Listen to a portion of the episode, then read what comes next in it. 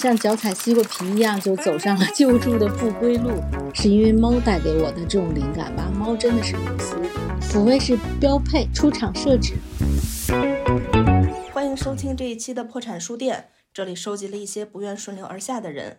我是小青，我是杀手。这次光临破产书店的是李青菜。猫又爱豆瓣的人对他应该不会太陌生，因为在二零一零年，李青菜就在豆瓣给他居住小区里边的流浪猫写日记求领养。李青菜的文字中，每只流浪猫都拥有自己的名字，也拥有非常不一样的性格和身世。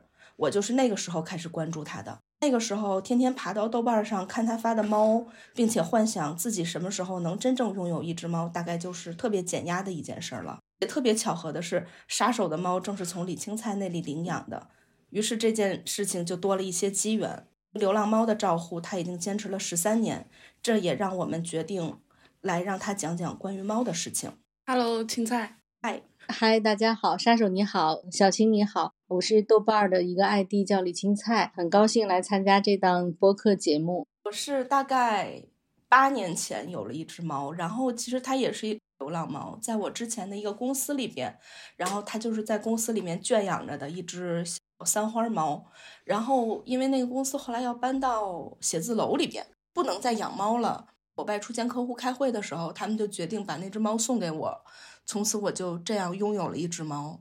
然后那个猫，就我觉得它特别神奇的是，它似乎。到我领养了它，然后它就每天给我送一点礼物，比如说它咬死的耗子或者是麻雀之类的，每天都放在我的那个工位下边。我我一度非常的崩溃，我不知道该如何面对这些。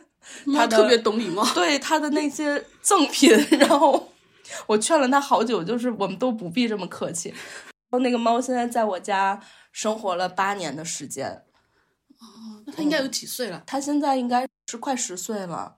嗯，是一只大猫，然后那个猫就陪着我结婚生娃，然后它都在场，当然它没进产房啊，就是 就是它迎接了一个孩子的到来，然后现在也跟孩子相处的挺好的。嗯，听着还挺感人的。我觉得你这个猫不但聪明吧，它最主要它真是很有本事。我从来没有收到过礼物，你看我都这么长时间了，也没有收到过任何礼物，我现在心里有点酸。哎，为什么我的命这么苦啊？天哪，获得了一个专业级的肯定，就是你那个猫是多么的少见，我回去一定要表扬它。对对对，因为打猎对于猫来讲，其实并不是很容易的事情哦。然后他还能给你弄来秒，哎，我觉得真是很厉害。就是空军是很难袭击的啊。嗯，那他是捕获一些动物给到我，是搁在我的工位下，别人哪儿都不放，就是放在我的脚底下。哦，那个礼物的重量级，就是青青菜的一解说，我就觉得就就就非常的珍贵，升级了。对，我从来没有收到过任何礼物，回头得跟他们理论一 下为什么。对，跟你小区的猫好好说说。可能是因为那时候我们办公的是平房，然后它就比较好和自然接触，然后又好送回来。但是放在楼房，它 它还得上楼，可能对 猫有点难。但是还是我觉得我被。轻慢了，因为我每天都在院子里看到它们，嗯，然后哎，我没有收到过，真的这事儿挺扎心的。哎，那你家里养了几只？我记得是呃三只。我那个家里原来是有三只猫，第一只猫是一个朋友救助的，因为那时候我本身也不喜欢猫，我是一个从小就是一个狗派的人。后来因为小的时候养狗，那个狗去世了，我就特别伤心，然后就再也不养了。但是在我心目中，猫确实就是挺差劲的。就像你的猫竟然给你送礼，然后我对我的猫这么好，它什么礼物都没收到，就挺奸臣的。反正我们民间都说狗是忠臣，猫是奸臣。对，我也听过这说法啊。对我是一个特别忠厚善良的人，我就不想跟奸臣为伍。但后来我有一个好朋友，他救助了一个流浪猫，然后这个猫还受伤了，就是给接骨啊什么什么的，然后花了好多钱，然后他自己也不是很宽裕，当时，然后就跟朋友说谁能领养这个猫，然后我是因为跟他关系特别好。然后就挺身而出吧，虽然很讨厌，我就跟他说，我可以给这猫一口饭吃，然后让它在我们家待着。我肯定跟它关系也不会太好，你能不能接受？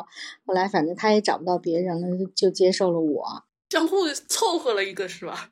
对对对，就非常凑合，你知道吗？我们都是被动的拥有了猫。嗯，是。再接着说那个两个猫吧，我们家第二个猫是因为觉得前一个猫就养下来之后吧，觉得挺喜欢它的，然后又自己觉得它特别孤独。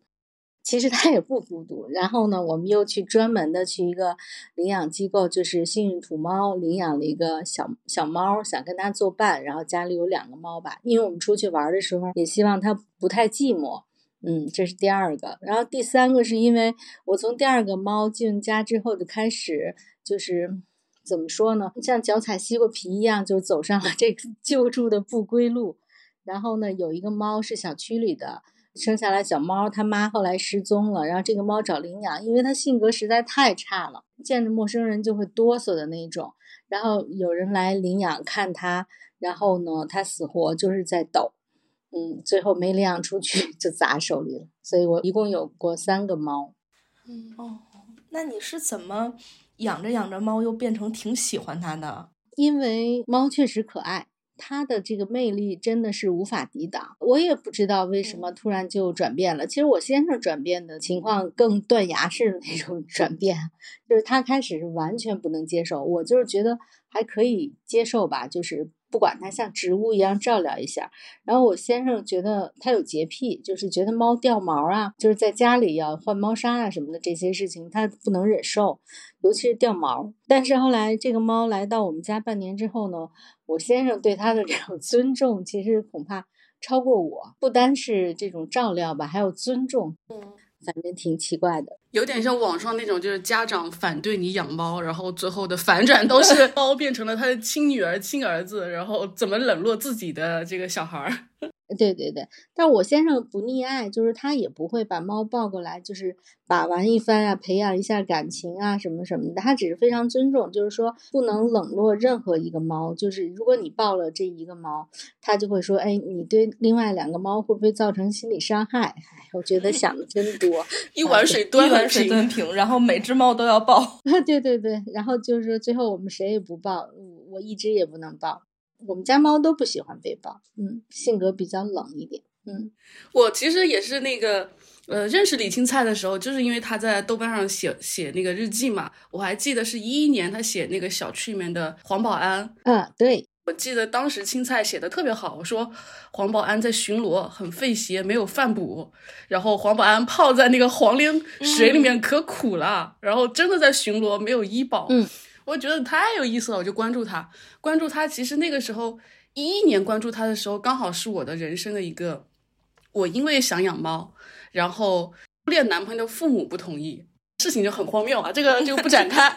但是因为这个导火索。跟我的初恋分手了，我从杭州来到了北京，然后就一直很想养猫，然后但是中间因为呃工作，然后再加上我当时只能合租，就是条件一直不允许，然后这个这个心愿就憋憋憋憋到了应该是一四年一五年，当时跟一对特别好的朋友合租在一起，然后觉得这个客观条件允许了，就刚好碰到了青菜在豆瓣上发一个叫有一个。得了焦虑抑郁症的猫叫白大肥，说它本来是那个小区里面的霸王，就把自己吃的白白胖胖的，但是因为焦虑把自己给舔秃了。一开始还发了个就是求助，就是大家的偏方啊、老中医啊，看这个猫到底怎么把自己因为什么原因把自己弄秃了。后面就看青菜把它就是救助起来，给它治了病，然后找领养，然后我就觉得第一眼就觉得那个猫就是我的猫 哦。就是有眼缘。我之前我只知道就是呃品种猫，什么土猫，就大概这这两个吧。我甚至都不知道具体猫有什么分类。我只觉得啊，这个这个猫好看，就是全身白白的，蓝眼睛，好漂亮。当时好像领养是要填一个问卷的吧。然后我就私信跟李青菜要了那个问卷，然后认真填了。我记得那个问卷上还要写你的身份证号码，然后说你现在的工作是什么，然后你接不接受上门回访，你的好像是在京是租房还是有房，就之类的一系列的回答，我都填了。填了之后回过去。青菜就应该是豆瓣私信还是我们微信就加上了，然后他说：“哎，这猫就是你的了。”啊，然后呃，好像是说在给我之前，就是说你得亲眼来看看它，也不是说真的就给你了，就是我们双方都要见见人，让我也见见猫。我就记得他家很多猫，但是我要领养的那只猫一见我就跑到这个桌子下藏起来，然后我隐隐约约好记得，就因为这事儿太久了，七八年了，青菜当时就是有一种担心我瞧不上这只猫的。感觉，就是觉得，哎呀，他说这个猫平时还蛮亲人的，并不是这样的，就是你不要，就是觉得它不亲人，它其实它不是这样，它只是对你有点陌生。但我完全是觉得没关系，我不需要一只猫特别亲人，或者说我养一只猫，我也不需要这个猫会给我什么，有一些养宠物小狗不需要给它什么做衣呀什么那种之类的，我都不需要这些，我就觉得这只猫就是，而且。他得过抑郁症，我就觉得他很可怜，就是一个小可怜，就是他怎么这么晚才遇到了我？你是你是就是就是觉得他可亲了，然后就见了面，然后就定下来了。定下来之后，但是呢，又有个问题，就是我记得当时是四月份定下来的吧，然后我妈要在五一劳动节的时候来北京看我，嗯，然后我妈不太喜欢猫。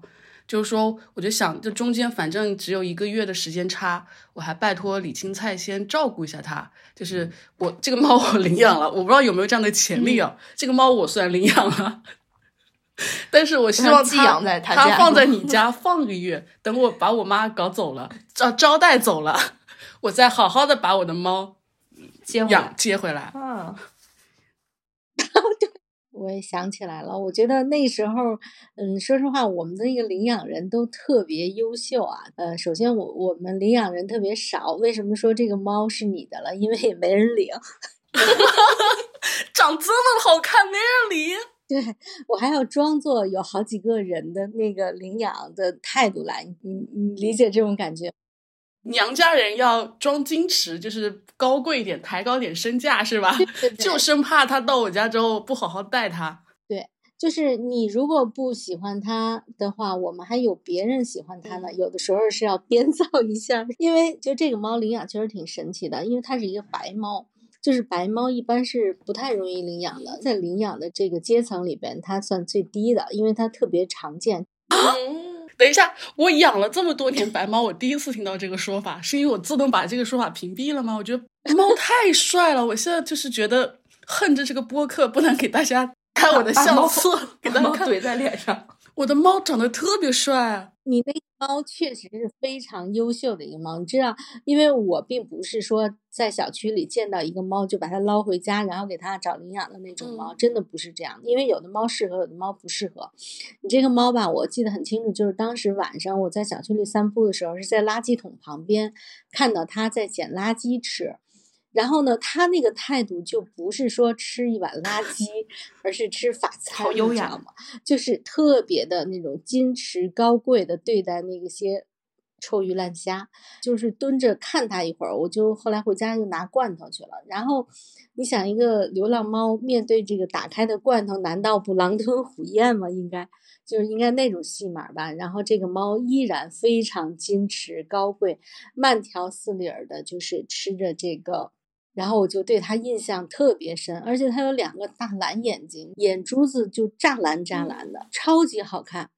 然后我才把它。捞回家的，还有一个原因也是因为它比较胖吧，就是各种那个欺男霸女的那个性格。然后我们一般就是，如果实在欺男霸女的猫，我们就把它做完绝育之后，就为了小区的稳定，然后找一个领养。然后这个猫就是，但是它到我们家之后，给我添了很大的麻烦。就一般猫呢，它都就比如说有明确的外伤啊，或者是明确的疾病，我们才带它去医院，比如说耳螨呀，或者是怎么怎么样。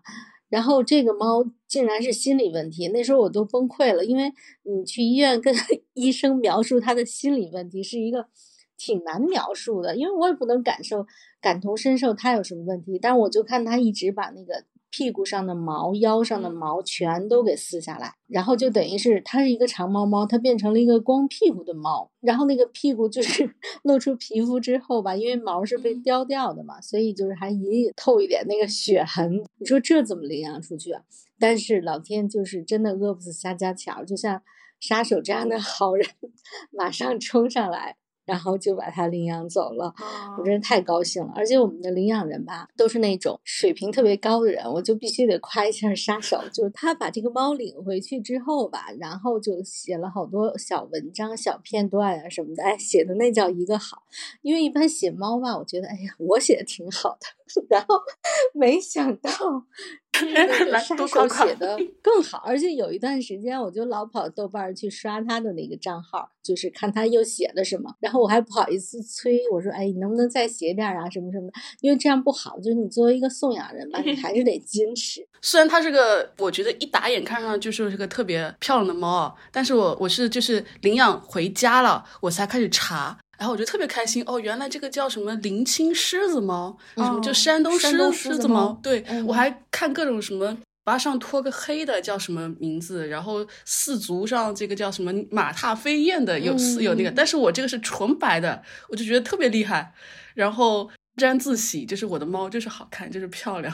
然后给它写日记，但是到家就钻进沙发底下，然后就嗯感觉是不吃不喝，但是在我们没有条件的地方，应该有偷偷喝水。我也把这个情况跟青菜说了，我记得青菜也是夜里拉着他的朋友从北五环开车来到这个东五环，然后就拿着罐头就说：“哎呀，就是吃啊！”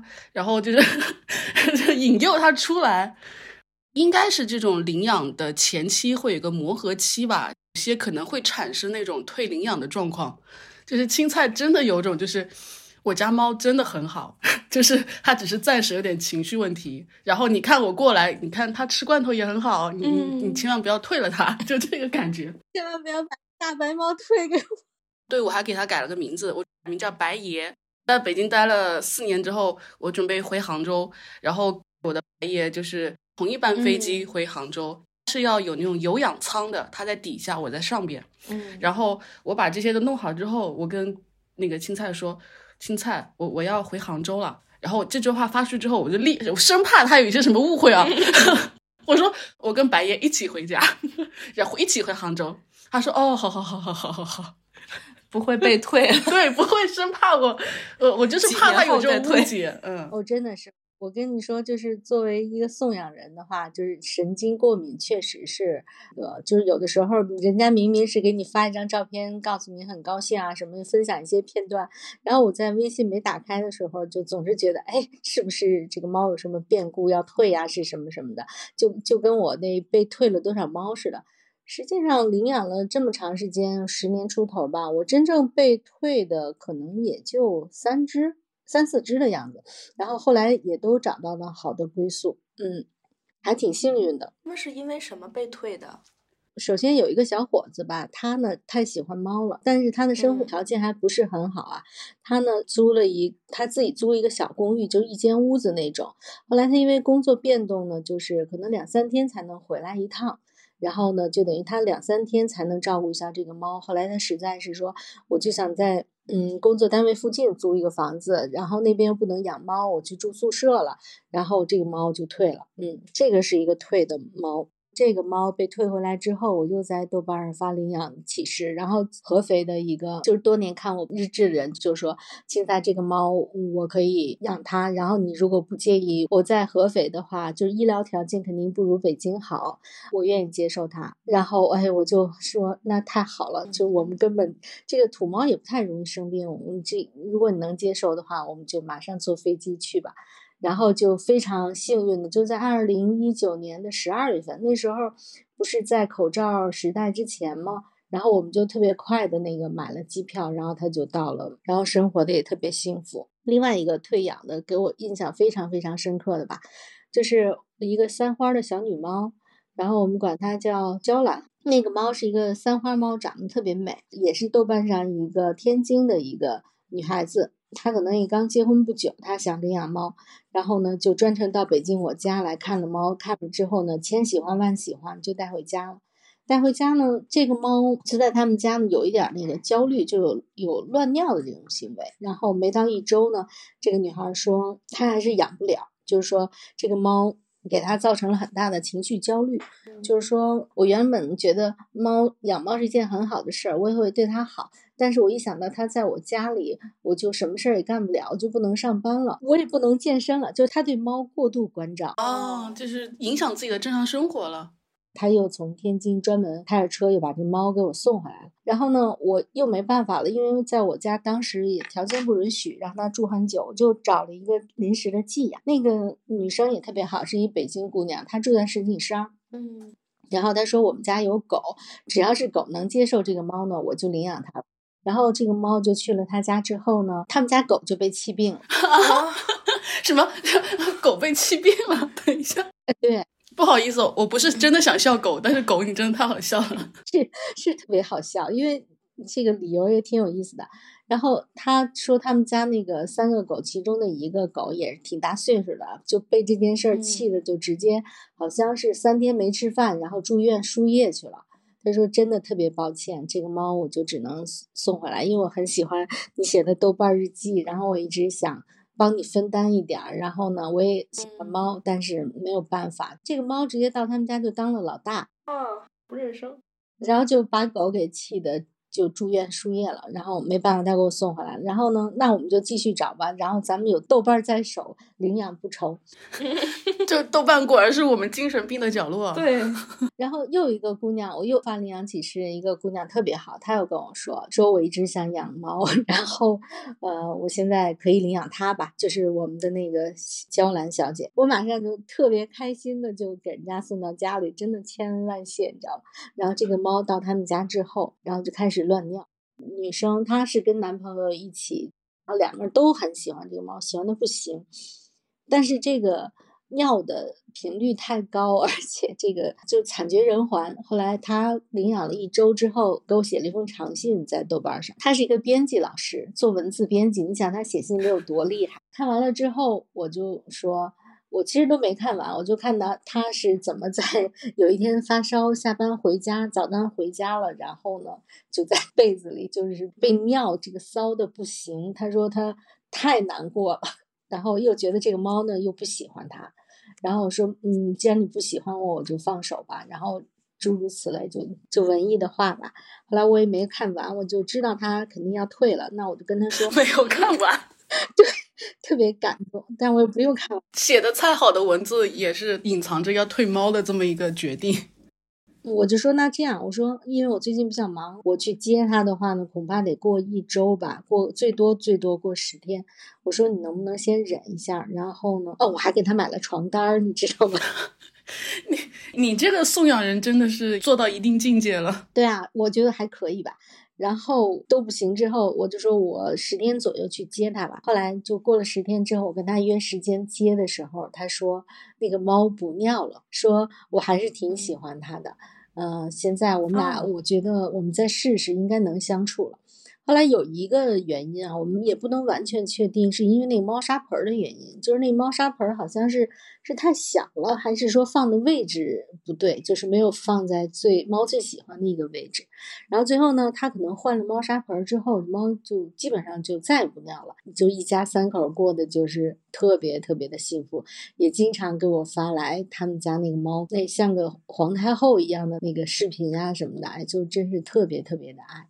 这是一个退养，就是最波折的，啊，还好还好，最后还是定下来了，对对对，爱过了，嗯，对对对，然后他们现在过得非常好，嗯。嗯，退养其实多数是因为，比如说自己工作变动，或者说这个猫领养了之后，或者说觉得不亲它，然后有一些生活习惯导致的，就是各种觉得跟原来想象中的养猫不太一样，是吧？对，其实最主要的原因就是可能没有这个养猫的条件了。比如这个人要他再怎么喜欢这个猫，他要去住宿舍，然后呢，可能也真的是没办法。这些我都能理解。而有的时候呢，是因为猫的占地盘的这些习惯，可能给人家造成了一些困扰，然后人家实在是忍受不了。然后那个女孩也想了各种办法。大家想，可能一个是猫知道它如果即将再被退回来，我我跟他说了，我说不过于苛求。如果这个猫第三次被退养的话，那它就回小区来吃百家饭就行了。我说可能也不会再给它找领养了。嗯，然后这个猫大概了解了即将面临着吃百家饭的这种生活吧，然后就改邪归正了。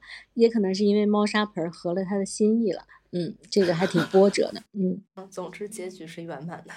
嗯，那你觉得一个流浪猫最好的归宿是什么样的呢？如果是流浪吧，它就像我们小区这样，我自己觉得我们小区还挺好的，就是很多邻居，比如住一层的，都会照顾它们，就是在一层小院里搭了一个窝，让它们来住，然后平常呢也会放粮啊、放水啊，这样它们又保持一定程度的自由，嗯，然后做了绝育也不会扰民。嗯如果说不是说运气太不好的话呢，嗯，他们活个十年左右都没什么问题。比如说，我们小区活得最久的猫，除去被领养的，像黄保安，它活了二十岁，十八二十岁的样子吧。那其他的猫也有活到十三岁，现在还过得挺好的。我觉得这样也不错。就是如果没有机会进入到家庭，然后有适当的这种照顾，就应该算最好的归宿了吧。现在现在你们小区大家要一起照顾多少只流浪猫？十二只左右，就是最多的时候应该有十八只到二十只。因为我们小区没有院墙嘛，所以猫都是来来去去的。有的时候在这住一段时间吧，五六个月就走了，也有的常住下来就住了几年的这种。日常都需要干些什么？照顾它们的话，我们这边大概一天早晚至少开两餐吧。就是早晨差不多是九十点钟给猫开饭，就是换水，然后给它们准备好粮。因为冬天的时候不能喂罐头，就是你罐头要等它吃完你才能走，要不然就冻上了。就是粮就放在那儿不会冻。到夏天的时候要尽快让它们把罐头吃了，因为如果你不吃的话呢，那个会有苍蝇。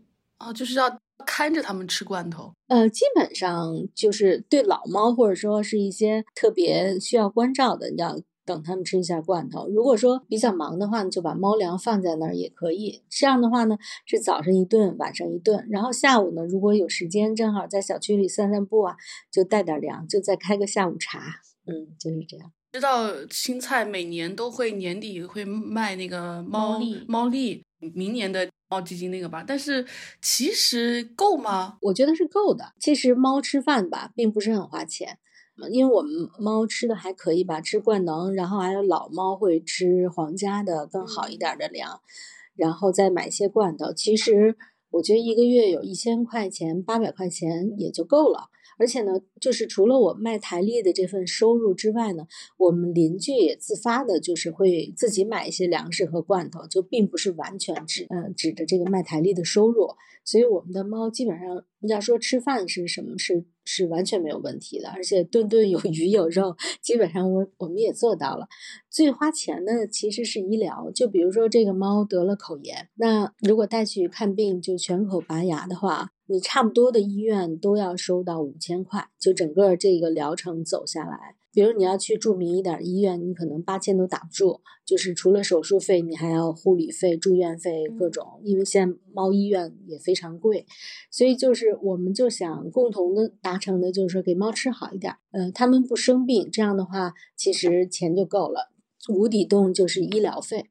那其实医疗费都是你你们就是这群护猫的人就凑起来给的吗？对对对，我们是卖台历之后呢，就是还是可以，基本上的医疗费还可以的，就是能够 hold 住吧。然后如果说实在是，比如这个今年特别倒霉，遇到好几个这种大型的医疗项目吧，我们有可能是在豆瓣上稍微的来一个小募捐，因为我觉得就是豆瓣上的友邻对我已经非常支持了，就每年买台历的时候，就是看很多名字都是。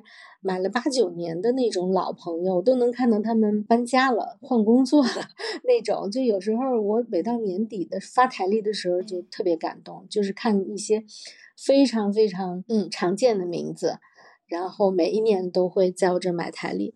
我得给大家解释一下，就这个台历，它是应该有卖了八九年，然后啊 no no no 十四年，那十四年，然后都是内容图片，都是青菜自己拍的。就是春夏秋冬，我记得这猫爬在树上，有桃花，有这个落叶，有在雪地里面的，就是特别好看的照片，超美呀！我我简直对这一点我确实非常自信的，就是我就希望每年都是用我们自己的猫的形象来，就是挣钱，自己养自己，嗯，养活自己的这种。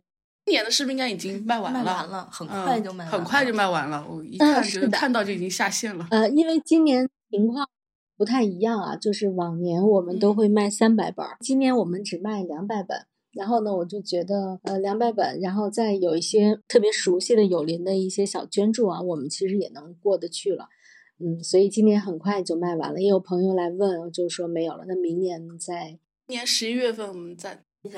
对，嗯，我会找上门去。好，因为其实卖台历这件事儿吧，对我工作量实在是特别大，因为要发货吧。我本身也不太用电脑淘宝，就这淘我自己开了个淘宝店，也是一年只开一次，然后就为卖这个台历。然后我有的时候操作也特别慢，所以有的时候为这个一个台历吧，我家里天上地下全是台历啊、包装物啊什么的，我自己手脚又慢，然后其实。工作量挺大的，但是我我想还是会一直坚持下去的。看到那些老朋友的名字，实在是太感动了。我觉得可能你们不看的话，就感觉不到我自己受到的这种温暖哈。他们的名字有的那个淘宝 ID，我真的能背下来了，就那种感觉特别的，哎呀，舒服。有一年我买你的那个猫台历，你还赠送那个剪纸，就是能看到你的跟猫相关的记忆，什么一下雕刻，然后剪皮呃那个皮对印章，对啊对，然后各种相关的赠品就是越来越丰富。是的，然后今年我们我这两年不是在做版画嘛，以前封面都是我请一个朋友来帮我画的，然后这两年呢，我已经可以自己做封面了。就是用我的版画来做封面，我自己也特别满意。就是说，在照顾猫的这种过程中呢，说实话，我自己是在不断的成长。嗯，坚持这么多年，它肯定是有原因的，并不是说猫从我这里得到了粮食，然后得到了照顾，这真的是一种双向的一种支持吧和和变好。嗯，因为我最初可能在一七年的时候出了一本书，是吧？对，当喵星人有了门牌号。啊，对，然后我觉得，你看，我作为一个普通的这种喂猫阿姨，可以，嗯，可以出一本书了哈。那本书我自己也挺喜欢的，嗯，然后呢，到了这两年，就疫情之后呢，嗯，我开始学画儿，然后呢，学画儿呢，就是你是有缪斯的，咱们跟别人不一样，咱们是有猫做缪斯的，所以呢，很多人都说，哎，你的这个进步还真是挺大的，而且，呃，就创作也创作量也很很大，嗯，然后。我就觉得是因为猫带给我的这种灵感吧，猫真的是缪斯，就是让我一直一直的从文字再到绘画，一直在有一个很大的进步。现在还上班吗？就是还有没有一个上班的工作在？对，因为我一直看你的简介是什么广告行业的从业者。嗯，是我原来是做广告的，后来我就退休了。现在因为我自己在做画嘛，所以也要跑一些市集，做一些文创周边，所以比上班的时候要忙很多。上班的时候，我觉得我那时候因为不做不太坐班哈，然后项目呢也就是按项目制，不是那种每天打卡的，所以呢时间上比较充裕，一直在照顾流浪猫。嗯，然后退休之后呢，因为画画，然后也嗯就时间更自由了吧。有没有算过这些年一共在流浪猫身上投入了多少钱？嗯，这个问题我是肯定不算的。我比较随性吧，就是说，嗯，每年这个台历款下来，我作为一个总数，然后开始每一笔都记账，对我来说持平就可以。然后呢，我并没有把这些就全部加在一起，我觉得那个有点自己吓唬自己。它这个数字如果是很大，加起来数太大了，是吧？对，但是基本上也不大。你想，一年一万多块钱，两万块钱是哦，对，那那这样算起来也挺多的了。但是也没觉得，因为每个人买一本台历吧，其实并不是花费很高哈，就大家都凑一凑，这件事儿就能做的时间比较久。开始你不是说不喜欢猫吗？那是怎么一点一点又走进了这个救助流浪猫的队伍里来的？有这样一个说法，就是养狗的人呢，觉得自己的狗是世界上最好的狗，就他有这个狗就已经拥有了全世界了。然后养猫的人稍微有点不一样，就是，呃，养猫的人就会爱其他的猫，嗯，就觉得全世界的猫都是自己的猫。呃，对对对，就是他们特别容易有共情。我觉得养猫的人真的是特别容易有共情。我当时记得是因为村上春树那时候有一本嗯随笔叫。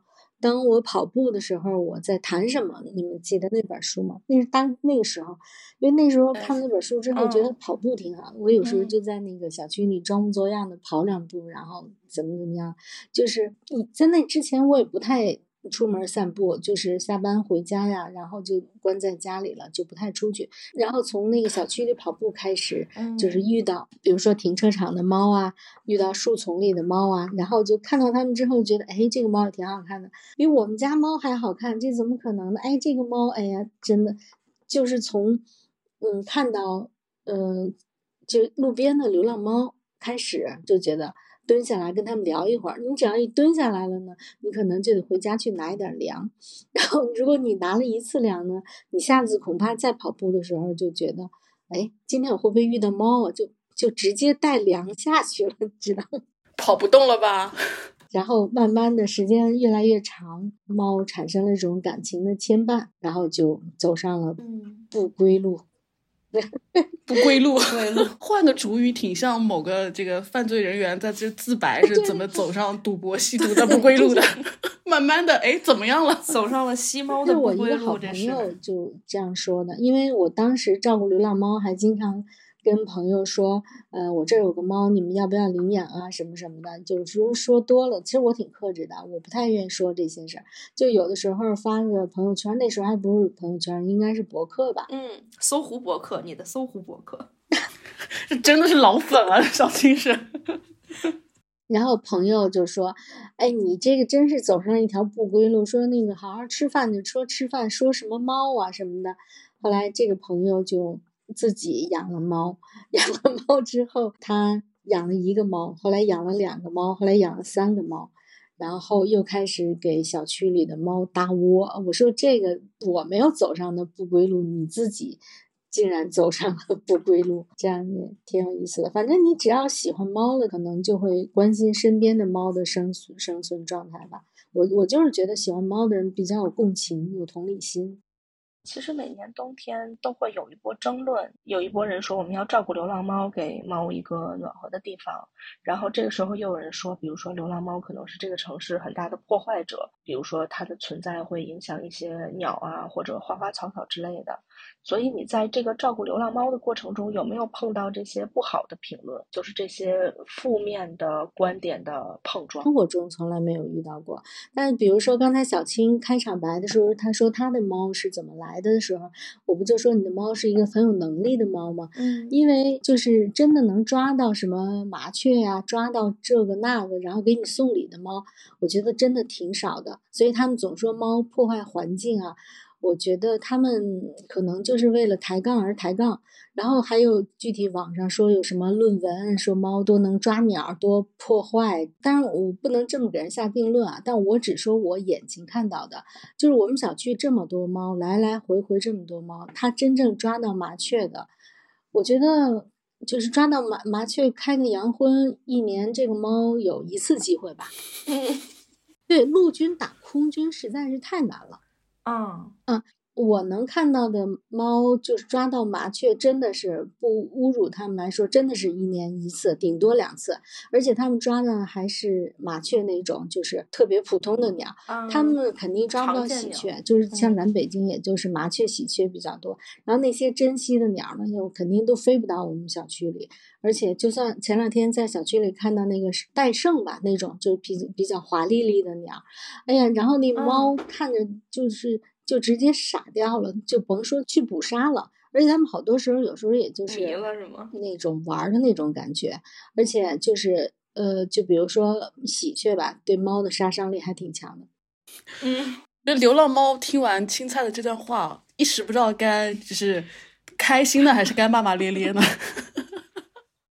其实很多救助流浪猫的，特别像你还卖这个台历，或者说有时候也开个小众筹筹钱，像这种一旦涉及到钱，你个人有在网上收到什么不太令人开心的评论吗？前两天好像有，就是发了我最后我要卖四十本台历，就是今年台历就卖光了。然后最后四十本的时候是为我们那个被黄鼠狼咬的那个小溪，呃，筹集一下医疗费吧，因为他这脖子被咬的化脓了，时间还挺长的，我估计得两千多块钱。然后我说把这最后四十本台历卖完了，我们就给小溪用。然后就有一个人跳出来，就说了什么你那个，呃，先先说生态保护的问题，然后又说什么为什么要。给猫治病的问题，什么还要筹钱，就说了好多有的没的的那种，就是完全是为了打架而打架的那种话。然后我开始还想跟他说两句，后来我就觉得他好像就是为了惹怒你，然后让你不高兴，我已经没有跟他说什么。我我觉得这种话肯定是有，但是也不用在意吧。而且我众筹呢，其实这几年可能十几年也就众筹过两次吧，有一次是黄秀兰需要四千块。然后其他的我就靠卖台历，那这个台历这个东西你喜欢就买，我又不是说纯粹跟你要钱，这不是大家你情我愿的事儿嘛，所以我也没做错什么，我也就不用再去跟人家解释，或者人家说了不好的话，我再那嗯往心里去吧。当时黄秀兰是什么情况呀？黄秀兰得了口炎，因为黄秀兰那时候已经八九岁了。然后要找一个北京特别好的那个牙医大夫，他那个牙医大夫又比较贵，就是我们卖台历的那一年，好像还赶上了别的猫生病，就医疗费花挺多的。然后到黄秀兰这块呢，我我就在豆瓣上说，我黄秀兰全口拔牙，然后在家康复，呃，需要几千块钱，然后我们就想募集四千块，然后其他的呢。嗯，我们自己从台历款里出，然后很快就募集到了四千块。这是我记得应该这么多年卖台历之外单独的一次募捐。其实，在流浪猫身上的花费看起来是可控的，然后也是一个有限的花费，就并没有我们想的那么庞大或者那么艰辛。可能跟人的性格和能力有关系。就比如说我吧，我从来不会去救助本小区之外的猫，比如说。饲喂啊，然后医疗啊这些方面的事情，呃，然后呢，我也没有做一个救助站。我们整个小区的人都是 solo，我们自己也都没有说要成立一个小区爱猫队、爱猫团体，我们都没有。就是你们也没有一个微信群，说我们大家轮着来分分工什么的分工之类的。这个微信群是有，但是就是完全是大家排个班儿，就说早晨是谁，晚上是谁。然后需要，比如说我今天有事儿，那就找谁替一下，就这种就 OK 了。然后就是因为我们没有，比如社会性的大规模的救助哈，所以我们都相对来说比较轻松，就是只做自己力所能及的事情，嗯，不过度的把自己投进去，照顾好自己的附近。呃，对我们小区，你看它并不是很大，但除了我们微信群里的救助的人呢，叫我们叫食堂管理员，那么还散落着，可能几年了吧。突然有一个人跟我说，我妈妈天天来喂这个猫。我说，哎，天天喂，我怎么从来没有碰上过呢？他说，我妈六点钟喂，好可爱。对，然后还有另外，比如说哪个楼门洞他自己摆了水和粮，那也是他自己的事儿，我们就从来没有说。大家来成立一个联盟，然后救助队什么什么的，就把这件事过于那个系统化和那个就是军事化。我们就是都 solo，都散先，就能做到什么程度就做到什么程度。有时候，比如说需要帮忙的时候，比如我们前两天那个小西去住院的时候，然后有的邻居还说：“哎，那个他住院，我也出一份力，有两百块钱你们收下来，然后结医药费，看多少够不够，我也就出这么多。”我觉得就反正大家都比较轻松。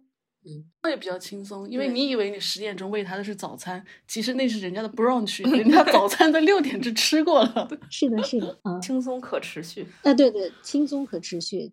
是我注意到你这一年好像就发了两三篇豆瓣日记，那现在是通过什么渠道来做猫的这个领养呀？就是还是以前的人吧，因为豆瓣吧，就真的是现在环境吧，就跟以前完全不一样，这让人就。让我自己觉得特别遗憾。然后现在，比如说我为什么发的少了？因为一个审核时间特长，嗯，另外一个呢就是发了之后也没什么人看，所以就大家这个想显摆一下的时候吧，就嗨不起来，所以时间长了就不太发了。但是我自己呢，就是经常发广播，就以前像写日记那种情况就不像以前了。我以前周记，我经常写周记，我觉得，然后至少保证月记，然后从去年开始年纪，对年纪，然后但是我一直都在发广播，因为我们的猫长得吧都特别好看，然后我拍照片了又拍的又这么好，你说不发出来吧，这心里太难受，我摁耐得住啊？对，所以 炫耀自己的猫，对呀，对，这猫真的是。大家就只要养猫的人都特别容易炫耀，就是说我确实发的少了，但是呢，就是还坚持发一些广播，嗯，更新一些照片，然后说这个养猫的人的秀，我不是经常去市集吗？叫摊主，因为我的那个好多作品都是猫相关嘛，然后就好多喜欢猫的人到我摊子上来，然后呢挑一点作品啊什么的，下一句话就说，哎，我给你看看我的猫吧，然后。就变成了一个秀猫大会，你知道吗？然后这个人 其实都是陌生的，这个人掏出手机给我看他家猫照片，嗯，然后一会儿又过来一个这个买家，又哎哎，我我们家也养猫，然后你你看看我的猫吧，然后最后在我的摊子前就变成了一个大家的晒猫大会，然后秀猫秀猫会，对，所以其实养猫的人还。就只要遇到养猫的这种同好哈，还特别愿意交流和分享的哈。我不知道养狗的人是什么样的，反正养猫的人都挺喜欢。哎，给你看看我的猫，嗯，就是这样。嗯，而且中国和外国全一样。我我去外国玩的时候，就是如果对猫有兴趣的话，也很容易就认识掏出手机给你看照片的人。对，晒孩子大家现在都比较克制，但是在晒猫这件事上毫不克制。嗯嗯，是的。也不用担心任何就是被打击的，对，嗯，完全没有心理负担，没有人会觉得猫丑，因为猫确实长太好看了，就世界上没有丑的猫。那现在你觉得前几年比就是最近的这几年，领养猫的人或者养猫的人有没有在日益变多啊？哎，no no no，我觉得是在日益变少。哦。是少，但是我感觉周边养猫的人是越来越多。对，我但是他们都没有从我们这里养啊。但也有个问题，就是可能他会有很多购买。就现在我感觉人手一猫，没有猫就就在社交中失去了话语权。是的，但是我是觉得领养猫的人少了，因为大家现在经济条件都稍微的紧巴一点，是吧？对未来呢，都好像不确定性更强，所以他很多人觉得，我如果带了一个宠物的话，无论是猫还是狗的话，我可能都面临着我不能，比如说换城市、换工作啊什么，说走就走。所以我觉得领养的人还是少了，但是我是觉得领养的，就是有猫族里边编辑的含猫量应该是最高的，对吧？这行是怎么回事？编辑这行怎么回事？是的，是的，呃，感觉单独那边好像每个人都可能有猫吧，感觉晒的人也挺多的。你没猫，只是就不能当编辑。就比如说，我就八月份的时候领养出去那个三兄妹啊。三个有一个没有领养出去，然后那两个都是编辑老师，嗯，然后后来他们俩还互相加了微信，成了猫亲戚。后来 编辑群 竟然有某个出版社的人里边就是领养我们大昌民国的猫，还含量还挺高的。我觉得编辑老师们可能都是人手一猫，嗯，有个原因吧。我觉得编辑这个职业繁忙程度，要出去遛个狗也挺难的。是吧？最主要，编辑做编辑可能要细心一点，而且文艺一点。其实领养猫还蛮严格的吧？虽然这几年经常有看到，就是各种虐猫的人说假装领养，但我感觉起码青菜这边是要看什么身份证之类的。当然，这个也有很多争议啊，就也不是争议，就有些人会说，你凭什么我领养个猫我就要掏出我的身份证啊？但对对对，这件事我还挺有的想谈的。嗯，其实吧。我也不想看人家身份证，嗯真的是不想看，因为你看我要是看人家身份证，甚至就是留一个复印件吧，我觉得对我来说可能责任都大了。就比如身份信息泄露了，还甚至怀疑我呢。但是你不留这个吧，因为我是要做一个档案哈，就是谁谁从我们这领养猫，它的领养表格啊什么什么的，我至少要留一个档案，是一个正经事儿。虽然我也就是跟人家在表格上还写说回访啊，什么发照片啊，其实我从来没有过。搭手领养那段时间，有个人给我印象特别深，是我邻居帮我介绍了一个准领养人吧。我就跟人家正八经的说说，如果您来看猫什么什么，嗯、然后我们领养的时候可能要身份证儿什么什么一下，然后那个人就不高兴了，就说我其实领养猫我也是献爱心，你们还看我身份证干嘛呀？后来我这个邻居就说，你不能说话这么直接，你应该等他到了你家里看了这个猫，他决定领养的时候，你再跟人家说看身份证，这样的话可可能会比较水到渠成一点，而且也比较就舒服一点。我说是啊，我现在突然觉得送养人也是个风险蛮大的职业，就是如果按照你朋友的说法，你不看确认他的身份信，你相当于就让一个完全陌生的人就进入到你家哎啊，。对呀，我的身份信息也基本上都暴露了，家庭地址也都暴露了，所以这是一互相理解的过程。然后对领养那小兄妹的时候，就有一个人他想领养，然后我就说我们如果领养的话会填表啊什么什么的，然后那个人就看了表格之后就说不行，说你这个身份信息暴露的太多了。说我不想从你这儿领养了，我说那我也完全理解，反正有人确实因为这个就不领养了，那我觉得我也能接受。反正这就是个互相看眼缘、互相排嗯除、或者说互相吸引的，就用这个门槛来筛了一部分嗯人。对对对，那你填那个表格，其实像刚刚除了说可能对方填了职业是编辑之外，你会有一些偏爱之外，有哪些比较硬性的条件是会，比如说，那你就把这个领养人就会排除掉了。嗯过不过敏，这是一个很重要的事情，都不用谈啊。就是有人对猫的毛发过敏，然后另外一个就是父母赞不嗯赞成，这个是比较重要的。而且最主要，我就接受的是江浙地区的呃领养人，他们会真的很喜欢猫，就南方人会真的很喜欢。来自浙江的杀手，比如，我觉得他们可能天生骨子里就会爱猫，反正就那些问题，因为我那表格设计的超累，就是三大页事无巨细，然后还装的很幽默的样子，其实挺傻的。但是我觉得这个人如果能把这三页的表格，那么多问题都给就是从头填到尾了，就说明他是一个有耐心而且有诚心的人，基本上就八九不离十了吧。聊聊猫带给我们的抚慰，当然，它美色是一方面，因为我觉得现在大家都特别看重颜值哈，可能猫越来越时髦，越招人喜欢，就是猫长得太好看了。然后另外呢，它在这种功能方面确实是自带一种抚慰功能，这个没法写论文，因为这太博大精深了。我跟白夜的关系哦，因为领养它来的时候，它流浪猫，我们也只能大概判断它是两岁，然后现在在我家待了也有八年了，我就假定它是十岁。嗯其实一个十岁的猫，就是它甚至也不是猫儿子，它是我的一个室友。他现在你想想看，他也是一个四五十岁的叔了吧？我我我叫他这个儿子也辈分上也不太行啊。他哪是四五十，他六七十了。我我觉得他好像是五六十岁，然后他就是我的一个室友，就是嗯他爱高兴躺哪儿就躺哪儿，他爱理我就理我，反正就随他高兴，我们就住在一起，然后。呃，而且很高，就是我也特别高兴，他在快退休的年龄用上了智能猫厕所，就是生活环境改善了。因为青菜之前给的那个领养这个问卷里面都会说你是有固定住所，就是你买了房子没有，以及你你是不是合租。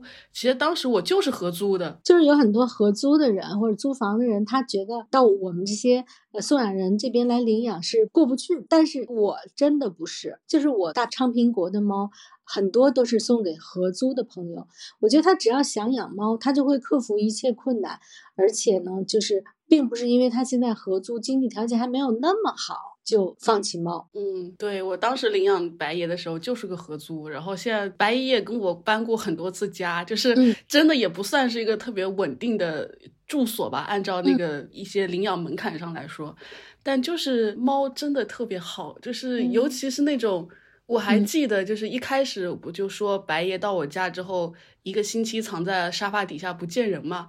然后我还记得我的沙发前面有个大的茶几，茶几上摊着个布，然后他有的时候就躲在那个下面一层布的里边。然后有一天，就是我就坐在那个茶几边上。